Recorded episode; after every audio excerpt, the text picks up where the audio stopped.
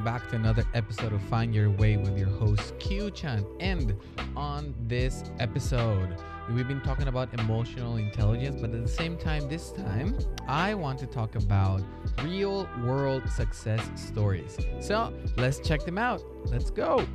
Hello and welcome back to another episode. I am super excited because every single time we're getting just more and more listeners. My next goal is going to be by the end of the year. Let's try and reach that 1000 mark. That would be amazing that in a single single year we went from 0 to a 1000. That's just going to be mind-blowing to me and for everyone, you know. To be honest, like thank you again one more time for all the support. I'm super happy you know, listening to your comments, and uh, I receive quite a few emails from you, and uh, always just saying great things about my podcast. So I really do appreciate that. Uh, like I mentioned before, I don't know if I'm gonna continue next year, and the main reason why is because I am thinking about also starting a PhD. So that is also incredibly exciting. Uh, if not, I also next year I am becoming, well, like I've been in Japan for 10 years. So next March is very, very big for me because it's going to, you know, we're to hit that 10 year mark uh, in Japan and overall uh, 14 to 15 years out of, you know, my hometown. And, you know, talking about emotional intelligence and all of that, uh, it's hard and I, I can't even think about you know like the last 14 15 years outside of my house my home you know like most of my adult life has been abroad. And this is i'm trying to combine all of the episodes that we have um you know all the topics that we have talked about in the last in this in this year basically. In we talked about identity we talked about uh, self-awareness confidence uh, and emotional intelligence right now and, and just lots of different topics. And for the person you know for you out there who has experienced something similar to me you know you're born in a in, in a certain culture in a certain family in a certain language but then you start spending time outside of that framework it is definitely going to change the way that you see things, you view life, you view um, work and hobbies and, and all of those things. is going to, I'm, I'm not going to say that it makes you a better person, but it definitely makes you way more open minded and a bit faster into thinking about different kinds of solutions. This is something that I've experienced. You know, I'm not talking about people who, for example, let's say that you are Japanese, you're born in in Tokyo, but then you go to Osaka and then you move to Fukuoka. Of course, it's going to change a little bit of your culture, but not that much. I'm talking about like completely changing um, different lifestyles. You know, like I've I've met several people uh, around you know in my lifespan, people who were born here in Japan, but then in during high school they moved to uh, where was it? Like Denmark, something like that. And after that, Sweden. After Sweden, they come back. They don't feel themselves in in this country, in a very rigid country, and all of that. So they have a hard time adapting and and and and so forth. So, um, it's been it's been incredibly eye opening for me to do these kind of um podcasts and th- these kind of topics. So that's why I wanted to, you know think about all the people that have that are successful. I mean, we, we can also find success in our own simple things, right? I mean, success doesn't mean being rich, but also like being an, uh, a good influencer and all that. Uh, not also just an influencer, just successful people, right? You can define what success means. You know, we all have a different definition for a lot of things, even though the dictionary says one thing. We might feel that that definition doesn't really go accord our you know framework. So i chose four different people that we i'm i want to assume that we all know them because they're like the biggest of the biggest biggest biggest big. Uh and i want to share a little bit about them and in the things that i found about them as well that makes them you know uh someone to look look up to and something that like the people that I look up to, basically. So we are going to into real world success stories that, um, in a way, beautifully are going to illustrate the transformative impact of emotional intelligence development. So these stories are going to highlight individuals who have harnessed emotional intelligence techniques to bring about remarkable achievements. And I'm not to go and make this podcast incredibly long. I think this is going to be like the shortest, but it's sometimes nice to think about these kind of people. The first one is going to be Oprah. And I think you I, hope, I hope basically that you know who is Oprah. We're going to begin with the story of Oprah, a media, you know, mogul, a philanthropist, an inspirational figure. Know, Oprah's success is rooted in her profound emotional intelligence. I, I, at least this is what I want to believe. So through her talk show and media ventures, you know, Oprah has demonstrated year on year on an exceptional ability to connect with her guests uh, and audience on an emotional level. And I think this is one of the things that makes her, you know, one of the highest um, over there, like uh, uh out in the in the TV in the TV uh, market, because we've met other people. Yes, they're also uh, top. They're also incredibly famous, but not as good as Oprah. And why is this? Because Oprah has this ability to connect with their guests. Uh, Oprah's empathetic interviews and authentic conversations, you know, they create a sense of understanding and uh, something that you can relate on, basically. So that's why a lot of us, when we see Oprah doing like an interview, it's like, oh, I can relate to that. I can relate to that. And that's because she manages that. You know, she knows how to mold the conversation. So a lot of us are going to be like, oh, that's that's something that I've done in the past as well. You start doing some self reflection, but not everyone has the ability to do that. She does. Also, we were talking about, we've been talking a lot about active listening. So her ability to listen deeply, ask not just random questions, but meaningful questions, and validate emotions forged have forged like a strong connection with her viewers, making her one of the most influential figures in media history. And this is the thing is like validating emotions. She's not the type of person who is just going to you know, listen to you and be and dismiss your emotion. There's a lot of people who have done that. I've met some people in the past who have d- done that to me too. It's kind of like, why is your emotion should be prioritized and not mine, or why do you think your experiences is more important than mine? You know, like even though we experience similar stuff, you're making your experience more important than mine right? So there are three main points, you know, that have highlighted her emotional intelligence and contribute to her popularity. We talked about one, which is like empathy and uh, connection. And this this thing, like her ability to make her guests feel seen and heard. This is the thing, like you don't need to be Oprah to make someone feel seen and heard. You just have to be there. You have to be there for that certain person your student, your partner, your child, your mom, your dad, your uncle, whatever, whomever. Uh, another good part of her is like her effective communication skills. So, Oprah's exceptional communication skills, driven by emotional uh, intelligence, um, have played a pivotal role in her success. So, she has this just natural understanding of how to convey complex emotions and ideas in a simple and relatable manner. And if you're a teacher out there and you're talking about emotions, like think about do some self-reflection about that class in which you wanted to talk about emotions or there was a fight between two friends and you want to talk about it and you want everyone to engage in solutions and all of that do some self reflection. Like, did the I mean the the class that you conducted was it the best of your ability? Did it show connection with your students? Did it show that you meant your, what you were talking about, or did it just sound like, oh, yeah, whatever, this is going to happen and we're done?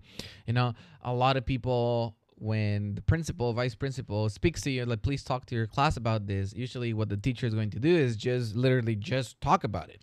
You know, like, oh, hey, we received a notice that is being too loud over there in the hallway, so please keep it down. Like, you're not explaining why there's no expectations from the students. You're not saying why do do we have to keep our voices down, etc., etc. So, are you connecting with the person or the group of people that you're talking to? Her talent, so Oprah as well, like has a talent for asking, you know, probing questions and active listening you know, helps her connect with her guests and her audience. You know, she uses her platform to discuss sensitive topics such as personal struggles, social issues, and self-improvement, etc., etc., in a way that resonates with a broad audience, fostering a sense of connection and understanding. So this is the thing is um, I hope that the way that I speak can resonate with a lot of you. I, I'm, I'm hoping that, but of course, I don't have that skill. I have to harness the skill. I have to work for that skill. Uh, I do, however, however, have the skill with my students. Like, I've been a teacher for over a decade, and every year, even when I first started and I didn't know anything, I knew this was something that I wanted to keep doing the rest of my life. The reason why is because it was so easy it's it's not that it was. It's so easy for me to connect with children. It's so easy for me. Uh, and that's something that I don't know, it comes just naturally. I don't know. I don't know if this is something that is innate or this is something that you can, you know, work on. It's just I love what I do. I love speaking with children. And I think that's what Oprah does as well. She absolutely loves her job. That's why she's able to do what she does. Another one is that she is also very inspiring and, and motivating, right? So Oprah's emotional intelligence shines uh, through in her ability to inspire and motivate others.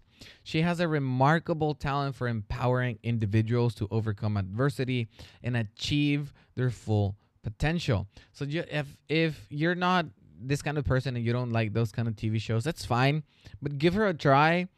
Just watch something from her and you'll see the way that she speaks to others is absolutely beautiful. Oprah, like her own life journey from a challenging childhood to becoming this media, you know, queen serves as a powerful example of resilience and personal growth.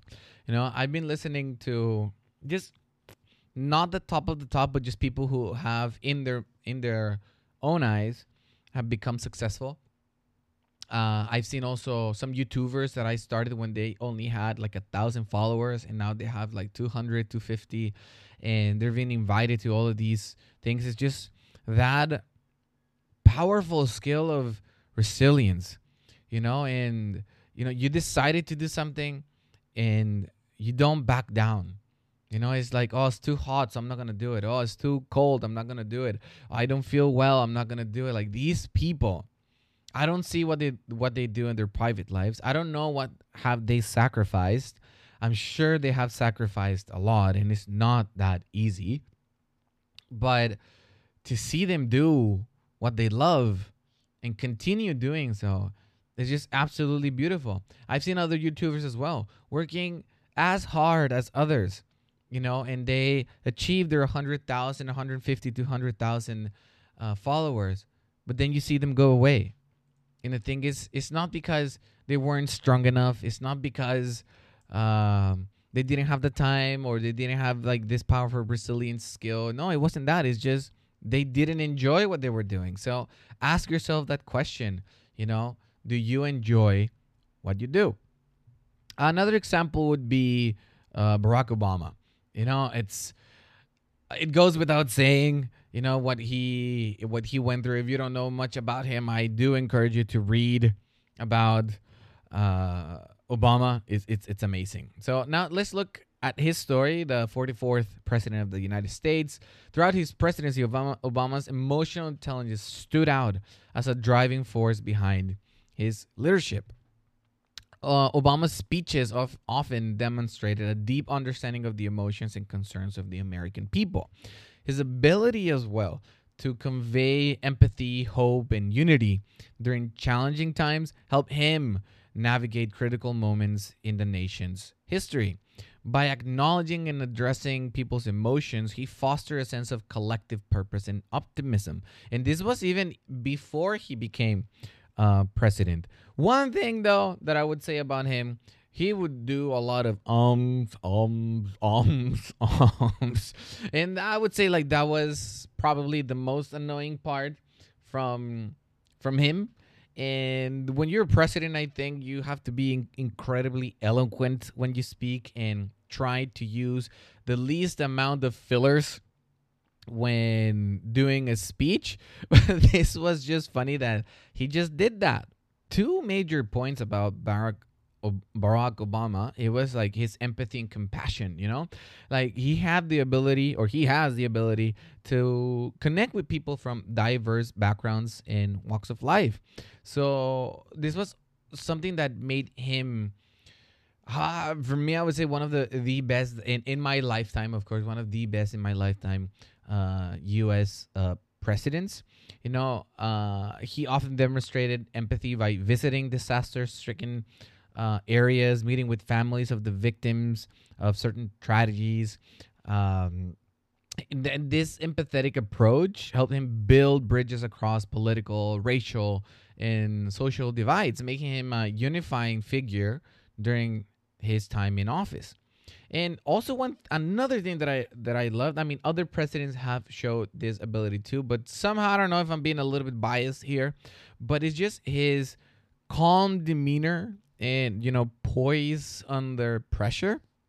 It's absolutely beautiful. Like um it was evident in his ability to remain calm and composed that he has a high emotional uh, intelligence because he was always just relaxed, or at least he put on that mask for the American people and for the world.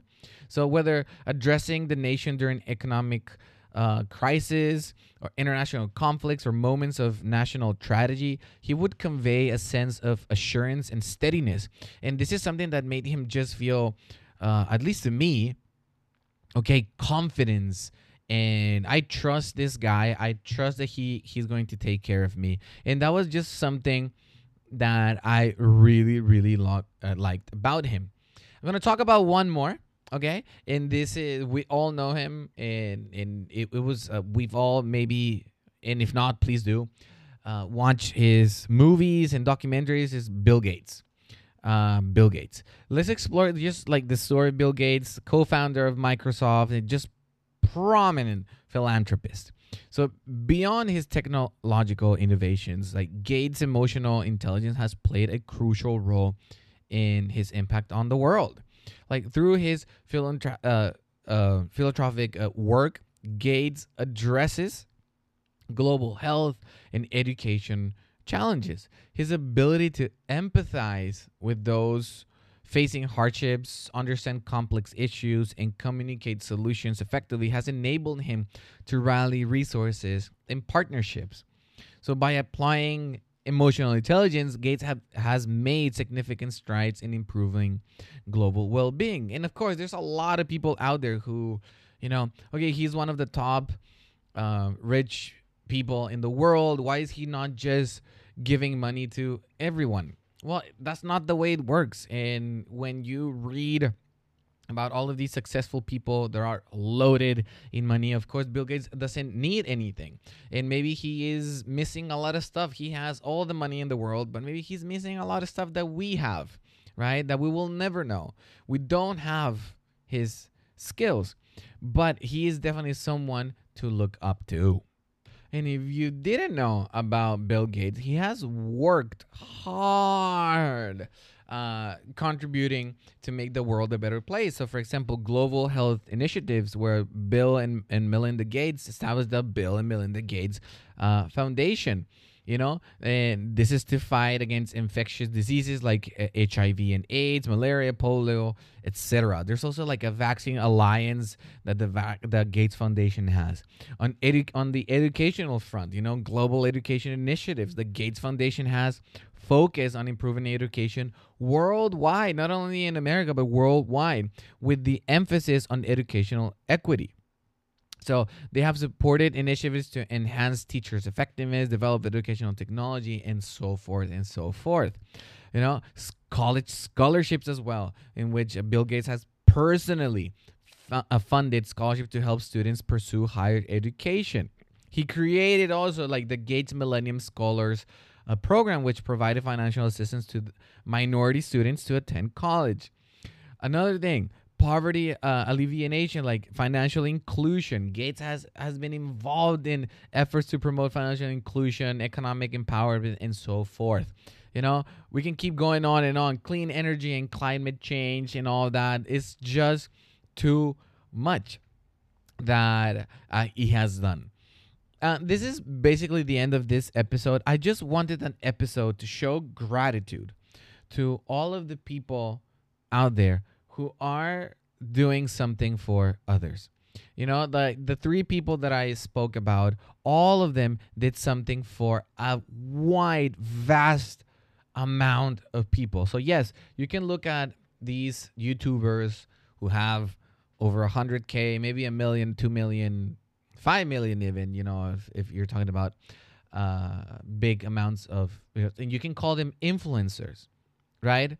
But don't let those kind of people who don't have the background of the people that I just spoken about. You know, I spoke about people who have a true, true desire to become better, are incredibly well educated, and there's a bunch, bunch of YouTubers out there who are not well educated, who are the ones who just Google something and they will promote that. You know, there's a lot of doctors as well online on YouTube that go, "Oh, you should you should have oatmeal every morning," and then six months later, you should stop eating oatmeal, and then okay, six months later, oh, you should do this, but then six months later, don't do it anymore, and they have like 25 million followers, and a lot of people are following following this.